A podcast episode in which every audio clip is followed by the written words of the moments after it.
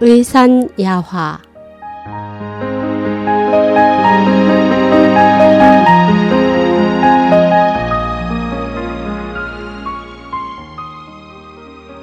십이시진과 인체 임상사례 글 이덕부 안나는 비행기 사고로 세 아이와 남편을 모두 잃었다. 몹시 힘들어하던 그녀는 유명한 정신과 의사의 치료를 받다가 나를 찾아왔다. 그녀의 주치의는 내게 안나는 비행기 사고가 일어난 시간만 되면 발작합니다. 그녀를 어떻게 치료해야 할지 모르겠어요. 라며 더 이상 치료할 능력이 없음을 인정하는 씁쓸한 미소를 지었다. 비행기가 공중에서 위아래로 흔들리며 요동치다 추락했을 텐데 3살에서 8살밖에 안 되는 안나의 새 아이가 모두 엄마를 부르짖으며 공포에 떨었을 것을 상상하기란 어려운 일이 아니다.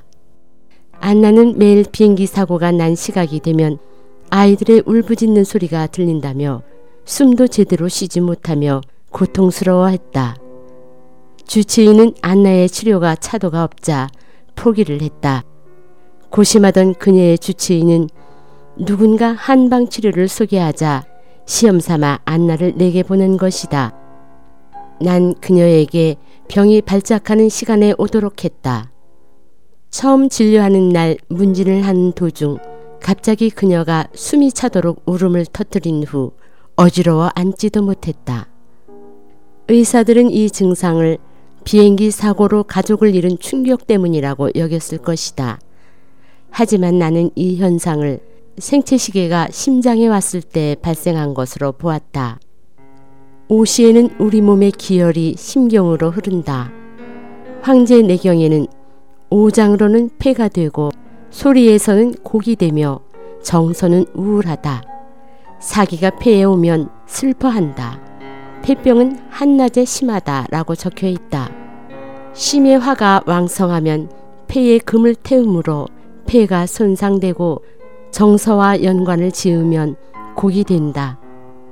면담을 하면서 그녀에게는 가족을 잃은 슬픔 외에 그녀를 짓누르는 또 다른 스트레스가 있었다.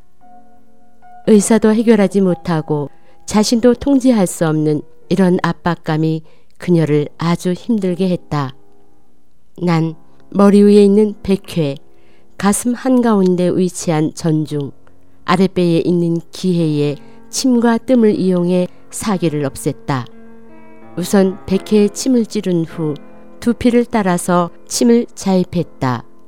전중혈을 자침할 때는 사법을 써서 중간 정도 자입한 후 약간 침을 돌렸고 기해혈에서는 보법을 사용했다. 침을 놓은 지 얼마 되지 않아 그녀의 증상은 호전됐다. 난 근본적인 치료를 위해 등에 있는 심수, 폐수와 손목 근처에 있는 신문, 내관에 보살을 사용하지 않고 30분간 두었다. 그러자 환자가 잠이 들었다.